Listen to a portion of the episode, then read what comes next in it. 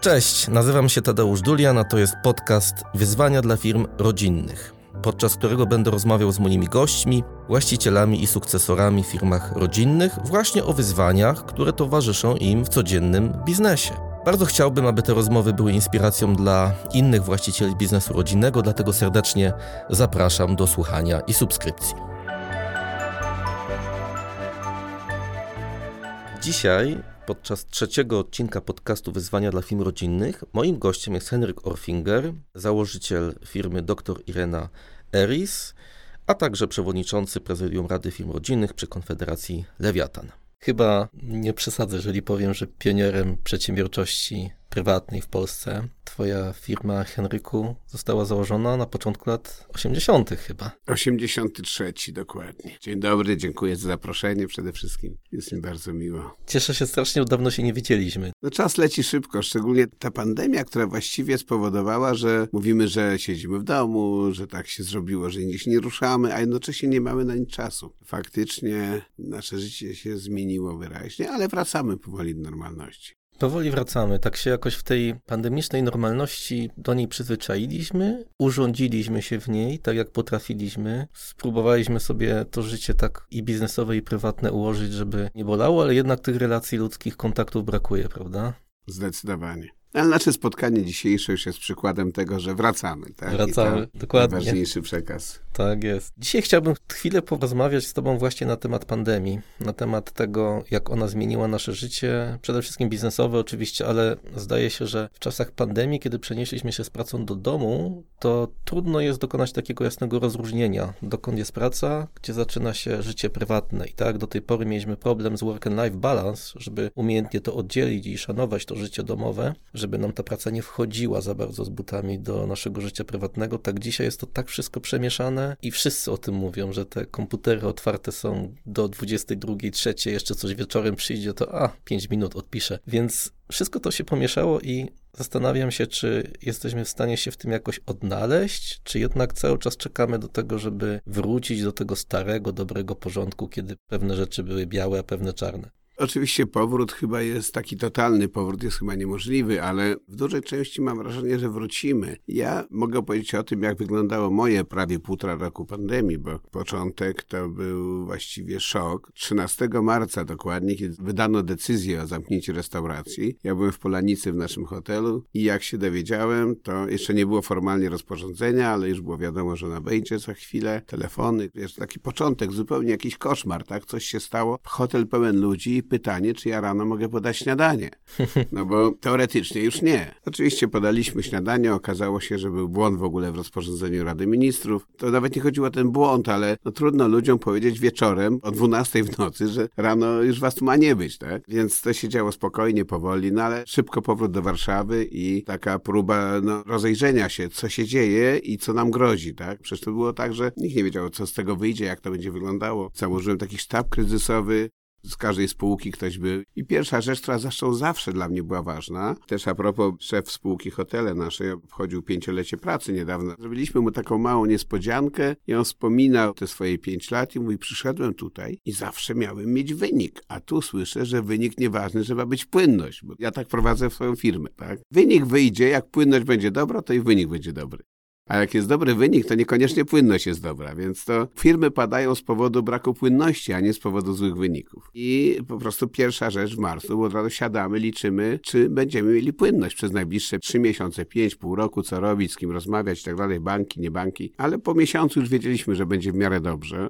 Zrobiliśmy rachunek sumienia. Oczywiście nikt jeszcze wtedy nie wiedział, co oznacza ta pandemia do końca. Ale chcę powiedzieć, że ja z wyjątkiem pierwszych chyba dwóch czy trzech miesięcy, kiedy faktycznie wynieśliśmy się na wieś i przesiedzieliśmy te trzy miesiące w lesie, to później wróciliśmy do normalnego życia z Ireną, z żoną właściwie bardzo szybko. Mhm. Ja nie potrafię pracować w domu. Znaczy, jak muszę coś robić w domu, to robię, ale to nie jest żadna frajda. I nie dlatego, że ja sięgam rano i wieczorem, bo ja się nauczyłem już nie otwierać komputera. Po 17 nie otwieram komputera. Jak nawet w telefonie widzę jakiegoś maila, no to czasami zerkam, a może coś bardzo ważnego. Ale jak taki średni tylko do rana poczeka. I zawsze to mówię ludziom, nie zważajcie na to, kiedy ja piszę, bo ja piszę czasami o czwartej rano. I to nie jest ważne, że ja piszę o czwartej rano. To jest dlatego o czwartej, bo ja wtedy się już obudziłem, miałem coś w głowie, coś we mnie się działo, więc siadam i piszę. A wy otworzycie to wtedy, kiedy otworzycie. Dziewiąta, dwunasta, jutro rano, bo macie urlop albo inne zadania, wszystko jedno. I odpowiecie mi, jak będzie pilne, wyjątkowo, to ja wam tam znać, że to jest pilne. Ale to się rzadko zdarza, naprawdę. Bo miałem sytuacje takie w swoim życiu, że wysyłałem w sobotę lub w niedzielę takiego maila, który czasami nie zawsze był przyjemny, mhm. ale był podsumowaniem tygodnia, różnych rzeczy, działań i tak dalej. No i mieli ludzie do mnie pretensje, że dlaczego ja to w niedzielę wysyłam. A kto cię każe w niedzielę czytać takie rzeczy? Nie masz w umowie o pracę informacji, że masz czytać maile w sobotę i niedzielę. To jest tylko twoja nawet nie dobra wola, tylko zła wola, powiedział. W tym sensie, że chcesz, to czytaj, tak? A nie chcesz, to poczekaj do poniedziałku rano. Każdy jest odpowiedzialny za swój własny tak. czas i musi pilnować tego. Tak. Mojego życia tak bardzo ta pandemia w sensie zawodowym nie zmieniła o tyle, że ja codziennie jeździłem do pracy. Mhm.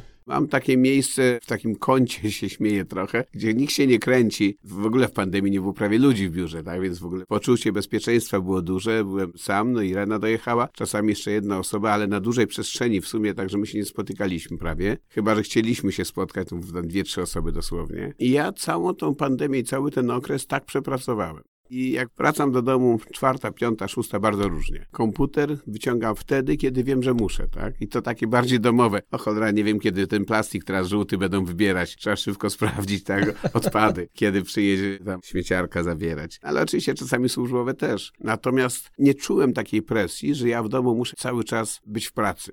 Nie ma. Ja bardziej przed pandemią to czułem niż w czasie pandemii. W czasie pandemii obroniłem się. Mhm. Powiedziałem sobie naprawdę, nie otwieram komputera po godzinie 17. Koniec. Przeżyję. Mhm. A rano, ponieważ ja się wcześniej budzę, więc ja potrafiłem piąta, szósta zacząć pracę i nadrabiać zaległości z poprzedniego dnia. To południa. A powiedz mi taką rzecz, bo ja pamiętam rzeczywiście te pierwsze miesiące pandemii, marzec, kwiecień, bardzo dużą niepewność co do tego, co będzie dalej. Czy ten kryzys będzie bardzo głęboki, czy on rzeczywiście zmiecie dużo firm i spowoduje, że wiele firm będzie ograniczało swoją produkcję, zatrudnienie, czy będą zamówienia. Czy to jest tak w Twojej ocenie, bo z jednej strony patrzysz na biznes ze swojej perspektywy jako właściciel, osoba zarządzająca biznesem kosmetycznym Eris, ale też hotelami waszymi. No to są dwa różne biznesy w różnych branżach i pewnie hotele były dużo mocniej dotknięte niż wasz biznes kosmetyczny. Natomiast czy Ty masz takie poczucie, że ta pandemia dała okazję i to rzeczywiście tak się stało, że firmy rodzinne, przede wszystkim prywatne, przetrwały dzięki swojej elastyczności, dzięki temu, że szybko podejmują decyzje, czy one potrafiły się w tej pandemicznej sytuacji odnaleźć. Pamiętam, że jak myśmy rozmawiali w marcu, w kwietniu z wieloma firmami rodzinnymi, trochę dzwoniąc, rozmawiając z właścicielami z troską, co u was się dzieje, czy wszystko jest ok, czy potrzebujecie od nas jakiegoś wsparcia takiego na pomysły, jak sobie z tym poradzić, to większość z nich już miała sztaby kryzysowe, już miała rozwiązania, już miała wdrożone środki środki zaradcze. To wszystko, o czym myśmy myśleli, jak należy zareagować na pandemię, to tam już było. I ja miałem wtedy takie mocne poczucie, że kurczę, biznes rodzinny po prostu sobie radzi. Ja powiedział nawet nie rodzinny, tylko prywatny, bo tam, gdzie jest jeden właściciel, który decyduje, czy to będzie właściciel z rodziny, czy właściciel bez rodziny, nie ma znaczenia, ale ktoś, kto ma świadomość, że on decyduje o wszystkim i od niego wszystko zależy, to nie, nic się nie czeka. W organizacjach taka jak wasza, no to gdzieś jest tam centrala na górze i wszyscy siedzą i czekają, co centrala powie, tak? Mhm ale zanim z centrali do was dojdzie, to pewnie jeszcze kilka szczebli jest, więc nie wiem ile. Każdy szczebel musi zastanowić się i przemyśleć, żeby to ładnie powiedzieć, nie popełnić błędu, nie podpaść komuś. Tak Każdy tak ma odpowiedzialność. Tak, to trwa. U mnie, tak jak mówiłem, w firmach rodzinnych to jest tak. Ja akurat zwołałem sztab kryzysowy, on liczył chyba 10 osób, bo to było cztery spółki, czterech prezesów i czterech ludzi od księgowości z tych spółek. W niektórych jeszcze był ktoś tam dodatkowo, bo tam jakieś struktury były trochę bardziej skomplikowane, więc 10 osób reprezentujące grupę, która zatrudnia 1000 osób. I te 10 osób od ręki było gotowe, znaczy padło hasło, proszę przygotować system, tabelkę, która będzie pokazywała pewne rzeczy. Ustaliliśmy, co tam jest ważne, proste rzeczy. W ciągu dwóch dni to było gotowe i mieliśmy bieżącą informację z całej grupy, z kilku spółek,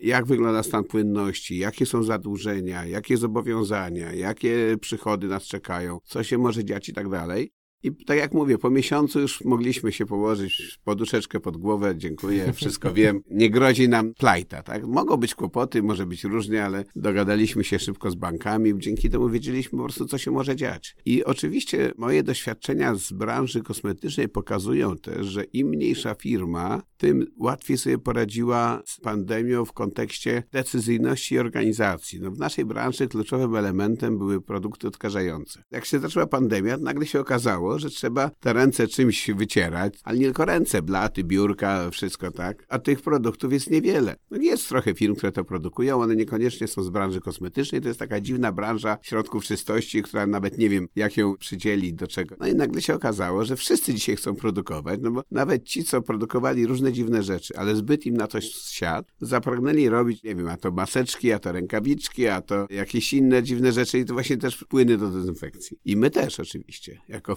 firma kosmetyczna, mówię, a dlaczego nie? No i zabraliśmy się za tą robotę. Okazało się, że to jest na alkoholu oczywiście. Alkohol, który kosztował tam litr 3 zł w normalnych czasach 3,50, nagle kosztuje 20. Ten środek do produkcji, tak? Ale powiedzieliśmy sobie tak, nie ma znaczenia, jakie będą koszty. Musimy pokazać, że też umiemy to zrobić, tak? I byliśmy w środku stawki, to znaczy mniejsi od nas dali sobie radę lepiej z różnych powodów, bo łatwiej podejmowali decyzje, robili to w prostszy sposób, nie martwili się o przekraczali być może pewne przepisy prawne. Im większa firma, tym bardziej się pilnuje pewnych restrykcji, tu alkohol, tutaj niebezpiecznie, tu może wybuchnąć, tu coś trzeba zabezpieczyć. I my byliśmy w środku tej stawki, a za nami jeszcze byli ci najwięksi, którzy mają struktury rozbudowane i tam w ogóle już nie mogli się połapać, jak to zrobić, żeby szybko coś produkować. Oczywiście finalnie okazało się, że ta produkcja nie miała żadnego znaczenia na stan finansów firmy, ponieważ w Polsce pojawiło się chyba tysiąc producentów takich rzeczy, po prostu natychmiast. W związku z tym rynek został zasypany tymi produktami i my jak weszliśmy do tej gry, to już właściwie prawie nikt nie chciał od nas tego kupić.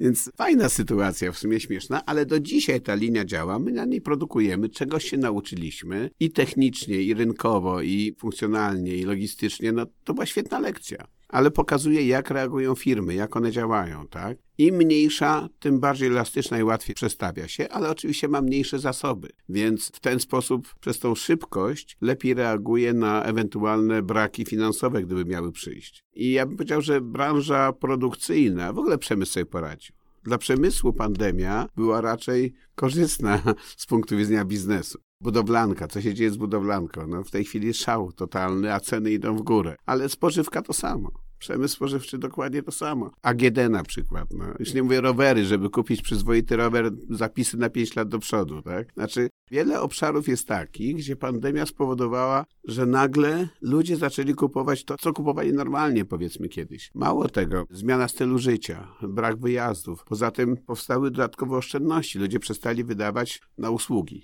Hotele, restauracje, kina, teatry, transport, cokolwiek, jakiekolwiek zajęcia przyjemnościowe odpadły. Wszystko się skończyło, tak? I zostały spore zasoby pieniędzy. Ludzie dzisiaj mają duże nadwyżki pieniędzy. Oczywiście pewnie część się oburzy. Ja nie mam nadwyżek, ale w banku jest 30 miliardów chyba więcej niż było parę miesięcy temu, tak? Prywatnych oszczędności ludności. Ja nie wiem, czy to jest dobra wartość, czy nie tego, ale wydaje mi się, że może być nawet dużo więcej. Więc skądś te pieniądze się wzięły? No po prostu, jak mówi profesor Kołotko, to jest oszczędność wymuszona, czyli nie mogli ludzie wydawać pieniędzy po prostu. A też pewnie z drugiej strony trochę byli bardziej ostrożni, jeżeli chodzi o inwestowanie tych pieniędzy, no bo pojawia się tak zapytania, które branże rzeczywiście ten zwrot dadzą, a które nie, prawda? Ale ja mówię o oszczędnościach szarych ludzi, że tak powiem, znaczy takich, którzy żyją z pracy rąk i oni nie myślą chyba kategoriami inwestycji. To nie jest tak, że oni szukają, o, kupię mieszkanie albo lepszy samochód, może coś tam. Nie, to są ludzie, którzy jeżdżą na wczasy do trzygwiazdkowego jakiegoś ośrodka, ale wydając na to, bo mają dzieci, 10 tysięcy złotych. W tym roku nie wydali tych 10 tysięcy, to je zostawili w banku, tak? I takich ludzi jest dużo i to powoduje, że oczywiście część ma więcej pieniędzy, wydawała, je, jeździła, nie wiem, za 200 tysięcy na jakiś tam Haiti, tak, czy inne wyspy. I też ich nie wydali, więc bardzo różnie to wyglądało. No ale te zasoby finansowe, co dzisiaj nie wiadomo czym się skończy, dlatego że jak wrócimy do równowagi, no to może się okazać, że inflacja jeszcze bardziej skoczy do góry, bo te pieniądze zostaną uruchomione,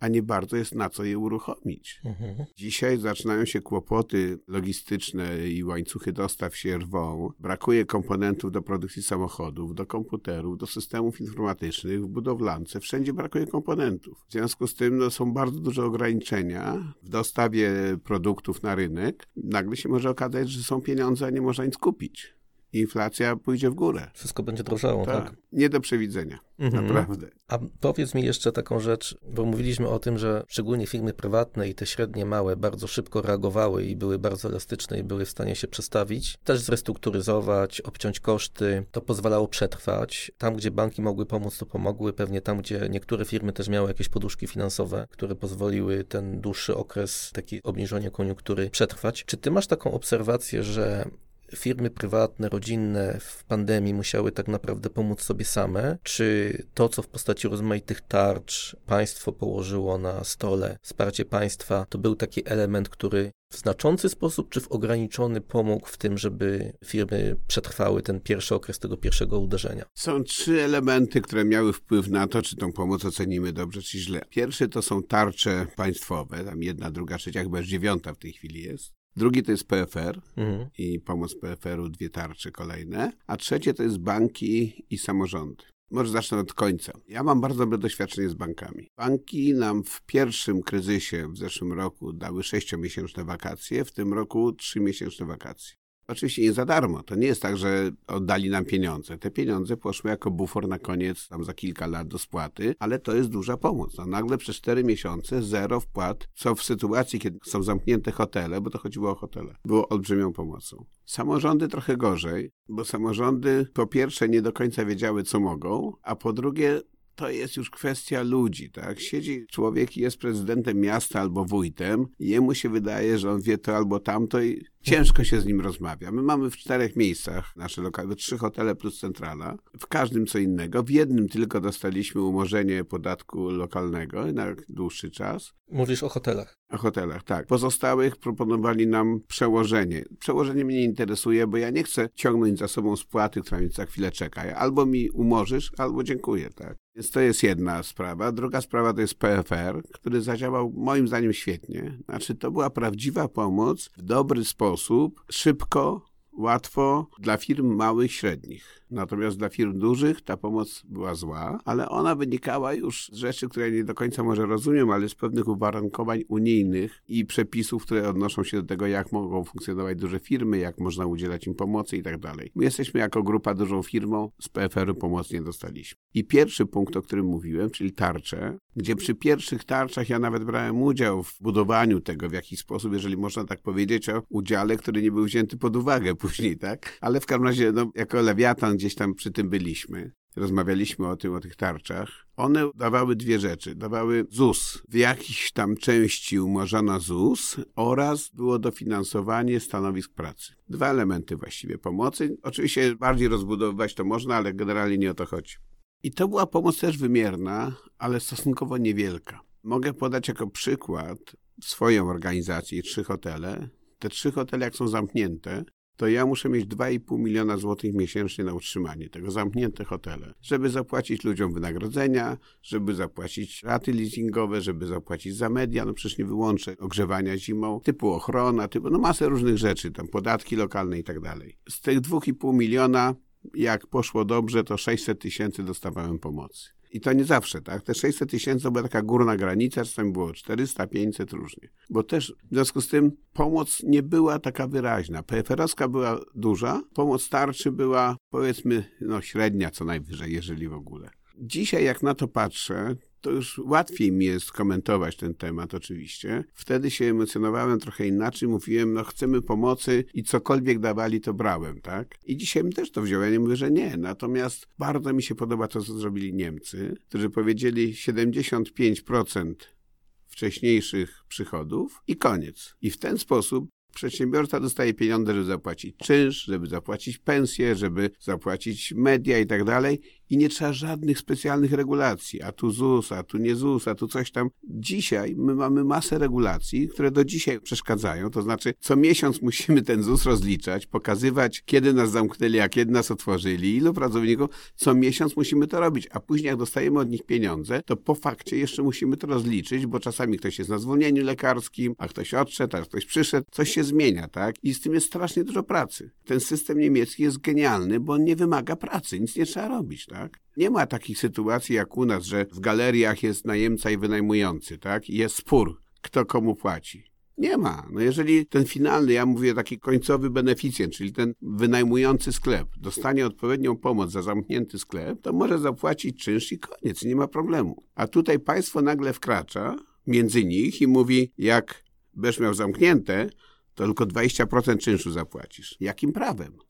Jakim prawem państwo reguluje wzajemne relacje między przedsiębiorcami, nie wprowadzając stanu wyjątkowego, bo stan wyjątkowy to ja rozumiem, prawda? Ale tutaj nie ma stanu wyjątkowego. Jakim prawem? Przecież wiadomo, że jeżeli tak ktoś zrobi, to galeria, czy właściciel tej galerii pójdzie do sądu i wygra. No w ogóle nie ma, moim zdaniem, dla państwa to jest przegrana sprawa. Ale nie byłoby jej, gdyby po prostu system pomocy, gdyby był inaczej ułożony. Tak? Co prawda, to oczywiście powodowałoby być może większe pieniądze, chociaż wcale nie jestem taki przekonany czy wydalibyśmy więcej. Nie wiem. Porządek, byłby porządek, nie byłoby tylu stresów, emocji niepotrzebnych, no ale to już historia. Oby, oby to była historia. Oby, tak. Jeszcze parę miesięcy i się przekonamy pewnie. Tak się zastanawiam, mówiłeś o tym, że są firmy, którym udało się skorzystać na pandemii, czy zarobić na pandemii w tej sytuacji, kiedy były elastyczne i potrafiły dostrzec jakąś tam niszę i w nią zainwestować, czy też na nią swoje moce produkcyjne przestawić. Ja się zastanawiam nad tym, jaki ty masz stosunek do zjawiska kryzysu w ogóle takiego gospodarczego, bo ja pamiętam w swoim życiu trzy, dojrzałym życiu trzy takie kryzysy, ty pewnie więcej i zastanawiam się, czy kryzys to jest coś takiego nieuniknionego, bo wynika z natury ludzkiej i to, jak organizujemy wokół siebie świat, w końcu doprowadza do tego, że od czasu do czasu ten kryzys jest. I czy to jest taki konieczny element no, oczyszczania i gospodarki naszego życia z takich słabszych elementów, czy jednak jest to coś, z czym chcielibyśmy się nauczyć walczyć, tak żeby nie było tych kosztów, które ponosimy przy każdym kolejnym kryzysie? Bo zdaje się, że jednak cały czas te koszty ponosimy, chociaż te kryzysy może są inne, ale one nas w taki sam sposób mocno turbują za każdym razem prawda? Kryzysy są nie do uniknięcia moim zdaniem. Znaczy jednym z elementów, który powoduje, że te kryzysy przychodzą, jest trochę taka, no jak to nazwać, żeby to brzmiało trochę ładnie, a pal diabli, brzmi nieładnie. Pazerność, tak? Chciwość. Chciwość. Po prostu nie umiemy jako społeczeństwa nabrać dystansu do zysków jak pojawia się zysk, to my sięgamy po ten zysk i się nawet chwili nie zastanawiamy. I generujemy w ten sposób różne trudne sytuacje, tak jak chociażby 2008 rok, gdzie ten kryzys był wynikiem pazerności, chciwości, tak? Dzisiaj oczywiście, jeżeli mówimy o kryzysie, bo moim zdaniem dzisiaj o kryzysie ja bym nie mówił nawet, to nie jest kryzys. Dzisiaj mamy sytuację, tą, którą wywołała pandemia, przynajmniej w Polsce, która moim zdaniem jest daleka od kryzysu dlatego że ucierpiała ta część usługowa faktycznie, czyli tak jak w moim przypadku hotele, ale tego typu usługi, turystyka generalnie, targi, fitnessy i tak dalej, tego typu obszary ucierpiały, ale one dla gospodarki stanowią bardzo mały ułamek istotnych i PKB i wszystkich innych elementów.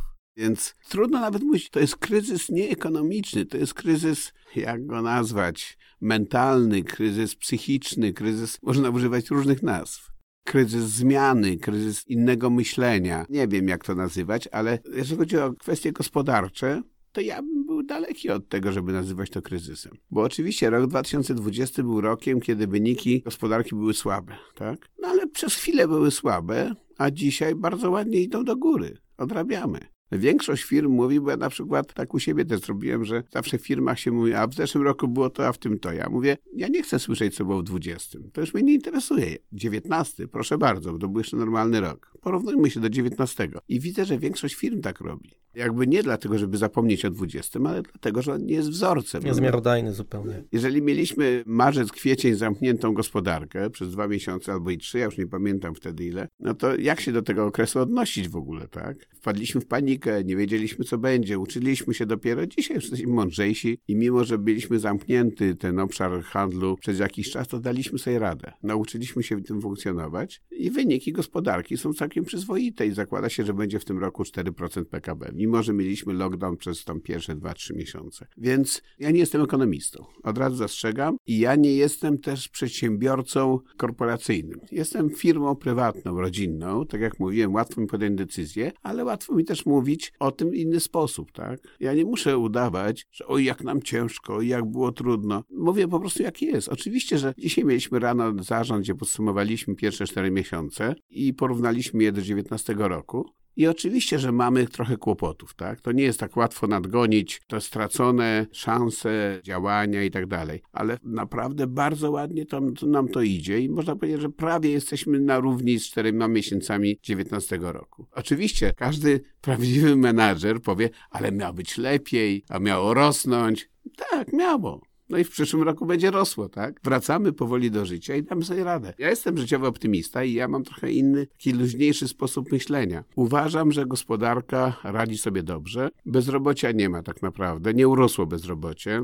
Miałem gdzieś dyskusję w BKG dwa miesiące temu czy trzy z jakimś panem z uczelni, który twierdził, że będzie rosła. Ja już wtedy mówiłem, że nie będzie. Że bezrobocia nie będzie większego, powyżej tylko 6,5, 6,7, nie wiem, na tego rzędu. Dlatego, że gospodarka ciągle potrzebuje więcej ludzi. Mało tego, zamawianie towaru wymaga olbrzymiej logistyki, pakowania, dostaw i wszystkiego, co się z tym wiąże, tak? No kto to ma robić? Magazyny Amazona, magazyny Allegro i kto to ma obsługiwać? Benetoni, tak? Magazyny buduje olbrzymie, no ktoś tam musi pracować, coś tam się musi dziać. I na przykład z hotelarstwa odeszło dużo ludzi i oni poszli w dużej części właśnie w taki obszar, bo jak się jest kelnerem albo housekeepingu się pracuje, albo pomocą kuchenną, to właśnie praca w magazynie gdzieś nie ma różnicy, tak? Tutaj płacą tyle i tam płacą podobnie, tak? Ani żadna hańba, ani nic złego, no idę do pracy. Jak już tam poszedłem, to już nie wrócę do hotelu. Po co mam wracać do hotelu? I stąd na przykład w turystyce zaraz będą problemy, już są problemy z ludźmi. Hotele, turystyka wraca do życia, otwiera się powoli, więc będzie tych ludzi potrzebowała. Wiem, że w niektórych hotelach pracują już Filipińczycy.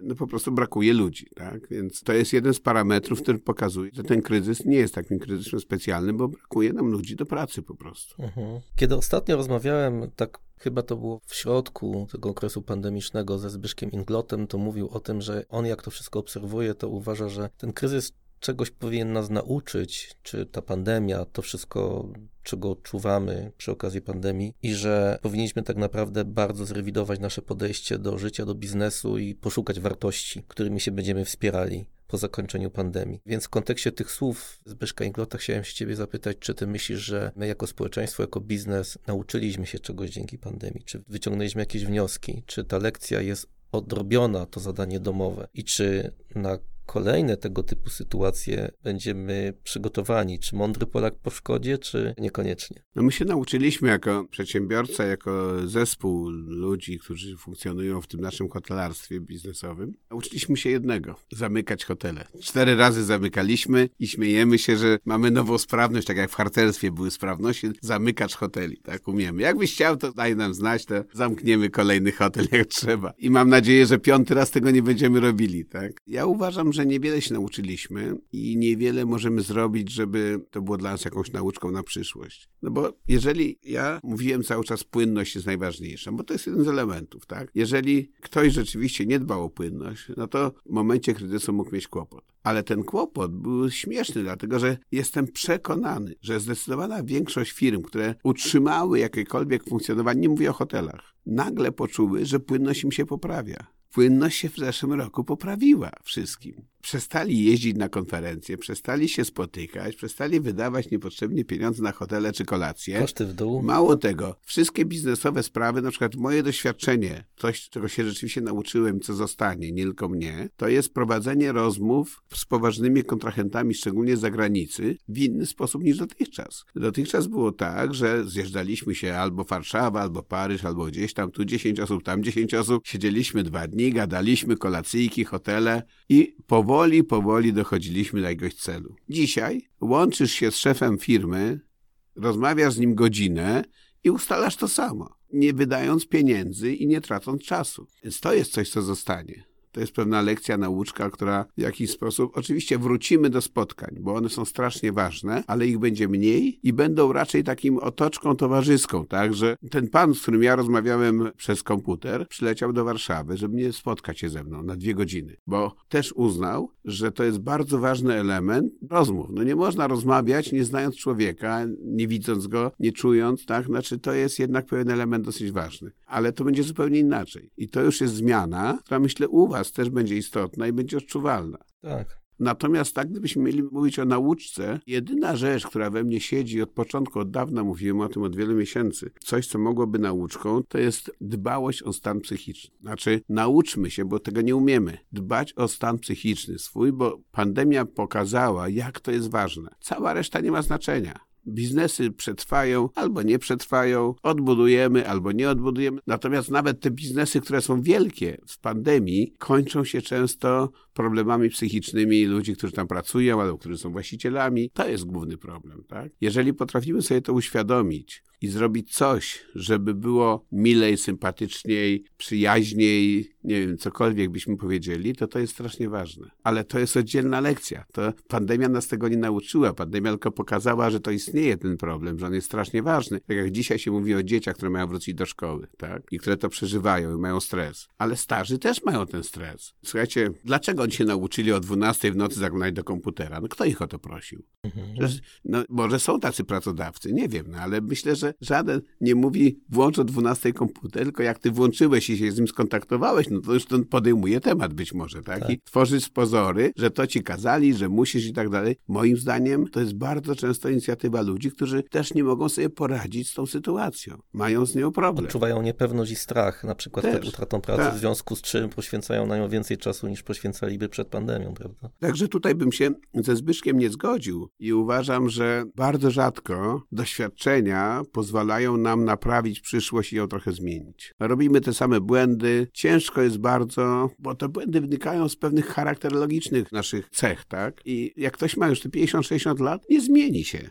Nie powie, a od dzisiaj będę inny, tak? Mhm. Będę lepszy albo gorszy, albo coś tam. Nie ma szans. Więc ciężko jest bazować na błędach. Oczywiście można, no są takie momenty, gdzie zrobimy jakiś ewidentny błąd biznesowy i wiemy o tym, na czym on polega. To już go będziemy starali się unikać, tak? Natomiast w sferze psychiki, w sferze relacji, w sferze zarządzania takiego szeroko rozumianego, bardzo trudno mówić o takich ewidentnych błędach, tak? Szczególnie, że musiałbym się przyznać do błędu najpierw. No to, to jest nie trudne. takie proste, tak. No też się obawiam tego, że pewnie w większości jednak po pandemii wrócimy do tego, jak funkcjonowaliśmy wcześniej i trochę tej lekcji sobie nie odrobimy, to znaczy nie będziemy zwracali uwagi na to, czego nas uczy pandemia w kontekście powrotu do wartości, wzajemnego dobrego traktowania się, budowania przede wszystkim relacji. Aczkolwiek jestem ciekaw, czy jakaś refleksja będzie. Oczywiście zmieniło się dużo, bo nawet w firmach, które sobie dobrze poradziły, zmieniło się wyraźnie życie, tak? Pracuje się inaczej, kontakty wyglądają inaczej, trzeba pewne rzeczy pilnować zupełnie inaczej niż to było kiedyś. Produkcja ma dwie zmiany rozdzielone, żeby się nie spotykały, administracja pracuje tydzień na zmiany, tak, żeby się nie stykali, więc to wszystko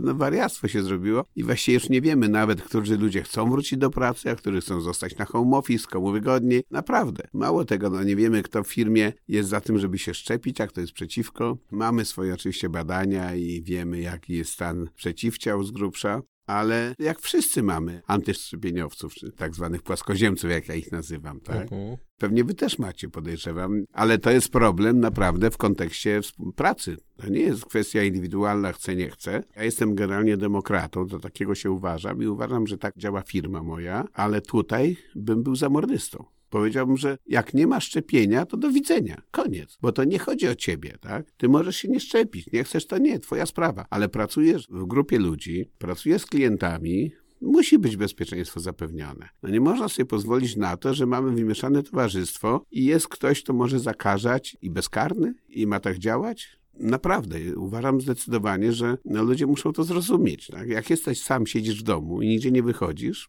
Twoja sprawa. Jeżeli jesteś częścią społeczeństwa, to żeby w tym społeczeństwie funkcjonować, musisz się zaszczepić. Przepraszam, że tak trochę morały takie prawie, ale no to jest kawałek biznesowego życia, w którym to staje się bardzo ważne. Mhm. Mieliśmy spotkanie z pracownikami. Dlaczego ja o tym mówię? I padło pytanie, to spotkanie było online, 200 osób z drugiej strony, tam kilka osób zarządu z tej. Kiedy mamy szansę wrócić do normalnej pracy?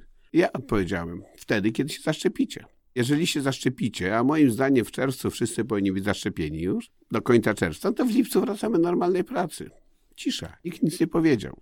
Ja uważam, że te szczepionki na tyle dobrze, że za tydzień będą łapanki na ulicy robili, żeby złapać kogoś do szczepienia, tak jak było w Izraelu w pewnym momencie, bo nie ma już chętnych. Wszyscy są zapisani albo, Tak. albo zaszczepieni. Albo zaszczepieni, albo zapisani. W punktach szczepień robią się wolne miejsca. Na tej mapie, która ktoś zrobił taką mapę punktów szczepień z tą masę terminów. Znaczy masę wolnych terminów. Ale to głównie dlatego, że jest bardzo duża grupa tych, którzy nie chcą się szczepić. No i zobaczymy. Pewnie z tym niewiele zrobimy, dopiero życie pokaże, że jednak opłacało się, warto było się zaszczepić. Ja chciałem jeszcze ciebie zapytać o to, co z hotelami? To znaczy, rozumiem, że czekamy, za chwilę otwieramy, ale czy to jest ta inwestycja, którą będziesz rozwijał w kontekście pandemii, czy jakieś nowe plany są na nowe punkty? Nie, nie. Znaczy, Ostatnio rozmawialiśmy o Szczecinie chyba. Świnoujście. Świnoujście. No i dalej aktualne. Oczywiście hotele dalej działają, już są otwarte zresztą, zapraszam. Oczywiście otwarte z tak zwanym room i z pewnymi ograniczeniami, ale te ograniczenia powoli się będą kończyć, bo za tydzień od soboty ogródek może być. No ogródek, my też mamy ogródki w hotelach, więc będzie można już jeść śniadanie czy kolację na dworzu na przykład, a nie tylko w pokoju. Więc jakby wracamy powoli do normalnego życia. Na razie 50% obłożenia, mam nadzieję, że za chwileczkę pozwolą na większe, bo przez te ograniczenia ludzie nie wiedzą co robić. To nie jest tak, że tłumy się rzuciły do tych hoteli. Ludzie też nie wiedzą, pojadę do hotelu i będę jadł w pokoju, tak? Czy jechać, czy nie jechać. Co to za frajda? Tak, ale za chwilę mam nadzieję, że to się zmieni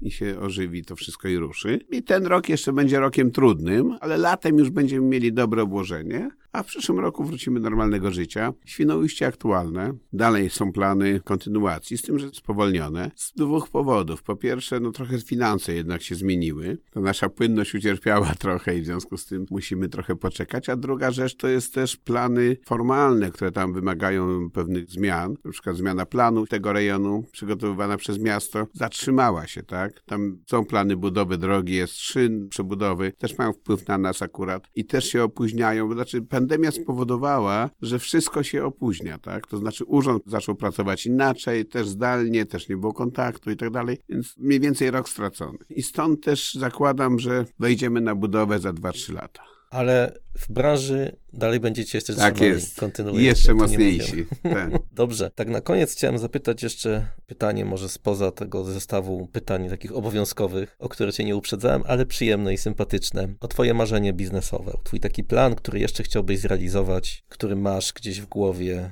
Ja zawsze byłem marzycielem, tak? Pierwszym moim marzeniem, które mi się udało spełnić, to było jak, już nie pamiętam ile ja miałem lat, ale w pewnym momencie pojechałem na saksy do Szwecji. Dawno, dawno temu i byłem w Göteborgu i takim centrum handlowym, pamiętam, i na środku taka była rotunda, taki hol jakiś duży i na postumencie stał SAP. 900. Czarny, sportowy SAP 900. A ja nie miałem żadnego samochodu wtedy, samochodu byłem bidak. Pojechałem gdzieś tam zarabiać do tej Szwecji i ja mówię, takiego Saba.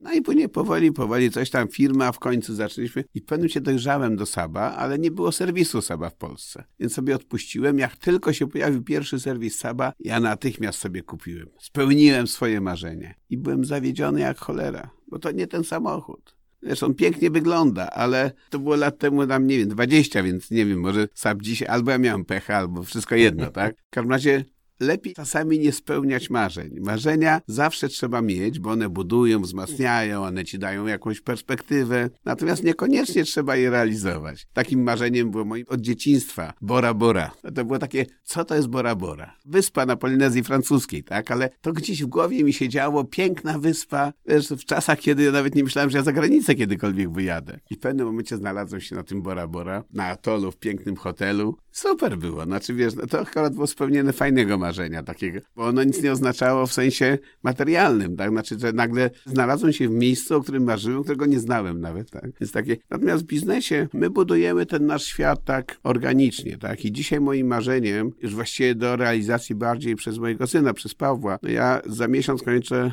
miesiąc? 70 lat kończę za miesiąc, tak. Ciągle jestem aktywny i dalej chcę być aktywny. Ja teoretycznie jeszcze 10 lat mógłbym spokojnie, no ale czas na dziecko, czas, żeby trochę to zmienić. Natomiast takim, jeżeli mam mówić o marzeniu, to moim marzeniem byłoby umiędzynarodowienie naszej działalności, ale nie przez budowę fabryk na świecie, bo tego nie chcę. Bardziej przez budowanie siły marki w różnych miejscach. I ten rok jest rokiem, kiedy wbrew pandemii weszliśmy do Douglasa we Francji, w Niemczech, we Włoszech. Włochy, Francja, Niemcy. Francja, pięć lat temu, jak ktoś mnie pytał, kiedy we Francji zaczniemy sprzedawać kosmetyki, ja bym ktoś to zgłupiał. We Francji polskie kosmetyki były nierealne, tak? A dzisiaj skala jest niewielka, to są początki, ale jesteśmy. I to jest moje marzenie, znaczy umiędzynarodowienie marki czy marek, które posiadamy, ale być może również i hoteli. Mhm. To jest to moje marzenie. Marzenie nie jest w kwestii finansowej, bo to nie chodzi o to, żeby nagle być bogatszym, czy mieć czegoś więcej, tylko wzmocnić markę. Ona ma być jeszcze silniejsza, bo dzięki temu stanie się silniejsza i w Polsce, i za granicą. Zbyszek Ingot mówił, znów się do niego odwołam, że wielką frajdę sprawiło mu otwarcie sklepu na Oxford Street, ale jeszcze większą w Katmandu. Wiesz, zgadzam się z nim. Tylko co dalej? tak, bo to wiesz, wiem co Wojtek robił, no bo jak on otwierał na Times Square, to to były jeszcze czasy, my się kolegowaliśmy i rozmawialiśmy dużo o tym. Tam brałem w tym jakoś tam udział, także wiem jak to było. I zgadzam się, że to są fajne momenty. Otwieraliśmy kosmetyczny instytut dr Irena Eris w Kolumbii, w Bogocie. Też mieliśmy przeżycie 15 lat temu, tak? Nagle się okazało, że jest taka możliwość i poleciliśmy do Bogoty. Do dzisiaj pamiętam te przeżycie, nie tylko związane z otwarciem instytutu, tylko z wycieczkami po mieście, gdzie policja mówi, uważajcie, tu porywają, tak? Na przykład, tak? no tak. To w jakim kraju poza Polską najbliższym czasie powstanie hotel nowy? To jest strasznie trudny temat. Właśnie jesteśmy na etapie analizy, bo byliśmy już bardzo blisko w 2008 roku we Włoszech otwarcia hotelu. Mhm. Na szczęście wycofałem się tuż przed bo instynktownie czułem, że to nie jest dobry moment, to nie jest dobra decyzja i wycofaliśmy się tuż przed kryzysem finansowym, który rzeczywiście pokazał, że to decyzja o wycofaniu się była dobra. I dzisiaj jak patrzę na to, to raczej widzę bardziej rynki albo wschód, albo zachód, ale taki bliższy nam, kulturowo, regionalnie, żebyśmy umieli budować coś, z czym sobie poradzimy, tak? Włochy są krajem trudnym, bo są zupełnie inni ludzie, inna mentalność, inny sposób życia, więc zarządzanie takim obiektem z Polski byłoby strasznie trudne ale też dobry kierunek taki wakacyjny dla Polaków, więc może dobrze kojarzący hotele wasze w Polsce chcieliby jeździć za granicę. No tak, ale tak? na przykład Słowackie Góry, ja akurat nie mówię, że tam szukamy, ale czy jakieś miejsca, które są, nie wiem, litewskie morze, czy estońskie wybrzeże gdzieś tam daleko, fajny, bogaty kraj, prawda, Estonia, mały, ale przyjazny. Nie mamy danych konkretnych planów, tak? Mówię o tym, że patrzymy na ten świat pod kątem tego, jak sobie z nim poradzimy, jak sobie damy radę, czy będziemy potrafili zarządzać i będziemy potrafili się właściwie rozwijać, czy też miejsce, w którym to zrobimy, będzie tak nieprzyjazne. Moje doświadczenia z Włochami są bardzo różne, ale są w większości negatywne. Mhm. Kolacja z Włochem super, ale biznes robić z Włochem nie chcę.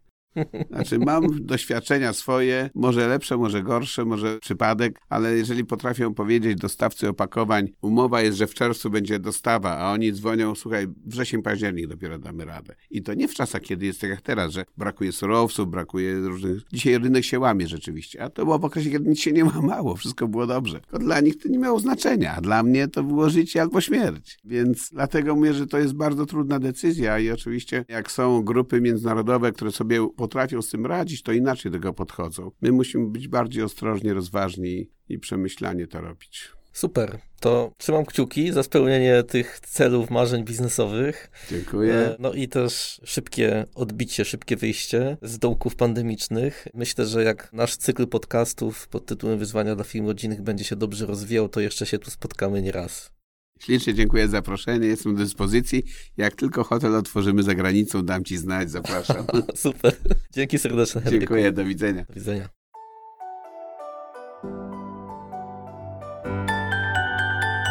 To był podcast Wyzwania dla Film Rodzinnych. Już niedługo kolejny ciekawy gość, a w oczekiwaniu na następny odcinek napisz do mnie, podziel się wrażeniami lub zaproponuj temat lub gościa podcastu. Znajdź mnie na LinkedIn albo napisz na adres tedulian.deloitte.com. Do usłyszenia. Tadeusz Dulian.